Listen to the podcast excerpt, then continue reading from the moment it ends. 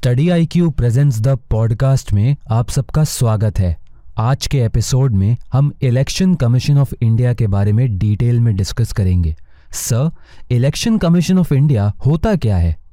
Election commission of India एक autonomous constitutional authority है, जो यूनियन गवर्नमेंट और स्टेट गवर्नमेंट के इलेक्शन प्रोसेस को एडमिनिस्टर करती है। On twenty fifth January 1950 election commission of India को कॉन्स्टिट्यूशन के प्रोविजंस के अकॉर्डिंग एस्टैब्लिश किया गया था। और इसी वजह से ट्वेंटी जनवरी को हम नेशनल वोटर्स डे मनाते हैं। इलेक्शन कमीशन ऑफ़ इंडिया का सेक्रेटरीट न्यू दिल्ली में सिचुएटेड है। इलेक्शन कमीशन ऑफ़ इंडिया एक ऐसी बॉडी है जो लोकसभा, राज्यसभा और स्टेट लेजिस्लेटिव असेंबली के इलेक्शन को एडमिनिस्टर करती है। इतना ही नहीं हमारी कंट्री के प्रेसिडेंट और वाइस प्रेसिडेंट के इलेक्शन को भी election commission of India administer करती है। हावेवर स्टूडेंट्स को ये याद रखना चाहिए कि election commission of India panchayat और म्यूनिसिपैलिटीज के इलेक्शन को हैंडल नहीं करती है। पंचायत और म्यूनिसिपैलिटीज के इलेक्शन के लिए स्टेट इलेक्शन कमीशन रिस्पॉन्सिबल होती है। सर क्या आप हमें इलेक्शन कमीशन ऑफ़ इंडिया से रिलेटेड कुछ कॉन्स्टिट्यूशनल प्रोविजंस को सिंपल वर्ड्स में एक्सप्लेन कर सकते हैं? हमारे कॉन्स्टिट्यूशन के पार्ट 15 में आर्टिकल 324 से लेकर आर्टिकल 329 तक इलेक्शन कमीशन ऑफ़ इंडिया के प्रोविजंस मेंशनड है। जहाँ पर आर्टिकल 324 इलेक्शन कमीशन के superintendents and control of elections की बात करता है, वहीं पर आर्टिकल 325 में मेंशन किया गया है कि किसी भी इंडिविजुअल को on the grounds of religion race caste या फिर सेक्स इलेक्टोरल रोल में उसे एक्सक्लूड नहीं किया जा सकता। और आर्टिकल 326 कहता है कि लोकसभा और स्टेट लेजिस्लेटिव असेंबलीज के इलेक्शंस को यूनिवर्सल अडल्ट फ्रेंचाइज के तौर पर election commission of India conduct करेगी। फिर आर्टिकल 327 के तहत पार्लियामेंट लेजिस्लेचर में इलेक्शन से रिलेटेड प्रोविजंस को ड्राफ्ट करती है। फिर आता है आर्टिकल 328 जो कि स्टेट लेजिस्लेचर की पावर से डील करता है, जिसके तहत स्टेट लेजिस्लेचर इलेक्शंस के रिस्पेक्ट में कुछ प्रोविजंस भी ड्राफ्ट कर सकती है। वहीं आर्टिकल 329 में कोर्ट्स को इलेक्शन मैटर्स में इंटरफेयर करने के लिए रिस्ट्रिक्ट किया गया है। Sir election commission of India का स्ट्रक्चर कैसा होता है? ओरिजिनली अगर देखा जाए तो इलेक्शन कमीशन ऑफ़ इंडिया में सिर्फ़ एक इलेक्शन कमिश्नर होते थे। लेकिन इलेक्शन कमिश्नर अमेंडमेंट एक्ट 1989 के बाद इलेक्शन कमीशन ऑफ़ इंडिया को एक मल्टी मेंबर बॉडी के रूप में स्टैब्लिश किया गया। इलेक्शन कमीशन के अंदर अब एक चीफ इलेक्शन कमिश्नर होते हैं और दूसरे दो इलेक्शन कमिश्नर, जिसे प्रेसिडेंट अपॉइंट करते हैं। However president time to time इस नंबर को चेंज भी कर सकते हैं। Presently election commission of India में चीफ इलेक्शन कमिश्नर के अलावा दो इलेक्शन कमिश्नर्स है। स्टेट लेवल पर भी election commissioner is helped by chief electoral office जो एक आई रैंक के अधिकारी होते हैं। सर अब हम इलेक्शन कमीशन ऑफ़ इंडिया के जो ऑफिसर्स हैं उनके अपॉइंटमेंट और रिमूवल के बारे में समझना चाहते हैं।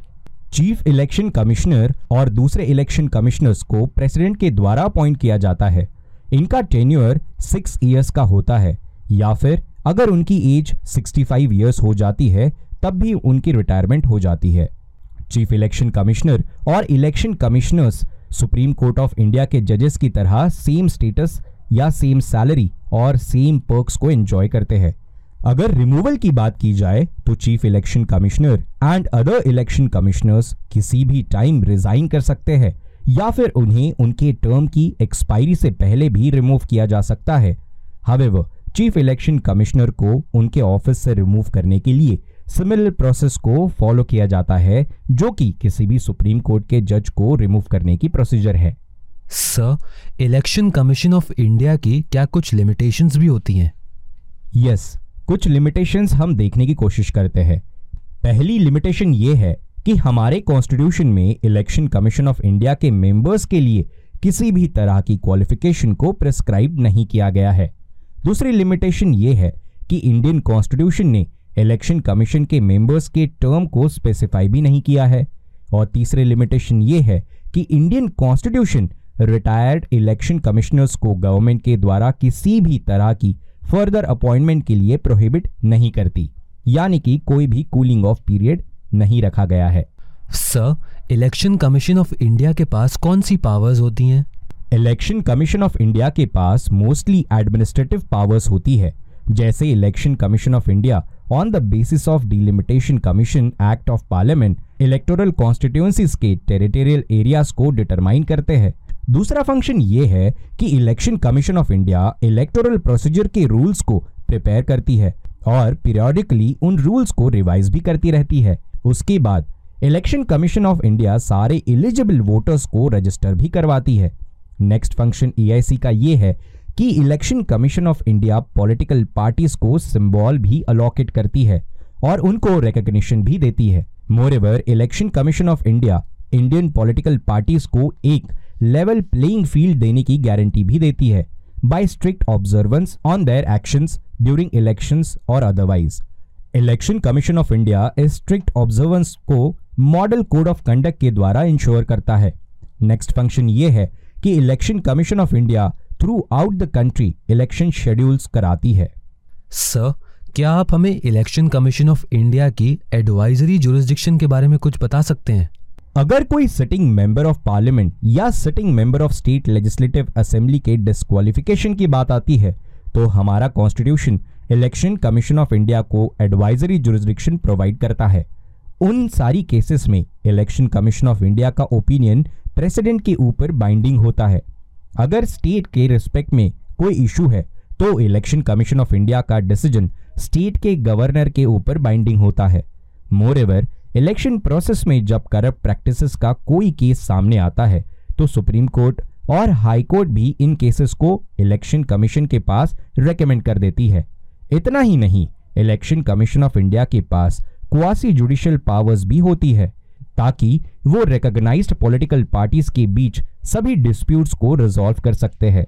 जैसे कि हमने रीसेंट केस में महाराष्ट्र में शिवसेना के दो फैक्शंस में देखा। इलेक्शन कमीशन ऑफ़ इंडिया के पास ये भी पावर होती है कि वो किसी भी कैंडिडेट को डिस्कालीफाई करे। जब वो कैंडिडेट अपने इलेक्शन एक्सपेंस के अकाउंट को प्रेजेंट करने में असफल रहता हो। Sir thank you for giving us the information dear listeners आज के एपिसोड में बस इतना ही। नेक्स्ट एपिसोड में एक नए टॉपिक के साथ हम फिर से आपसे कनेक्ट करेंगे। तब तक आप स्टडी आईक्यू के साथ बने रहिए एंड कीप स्टडिंग आप study I Q presents the podcast को सभी ऑडियो स्ट्रीमिंग प्लेटफॉर्म्स पर सुन सकते हैं, जैसे Spotify Hubhopper Apple podcast Google podcast etcetera thank you for listening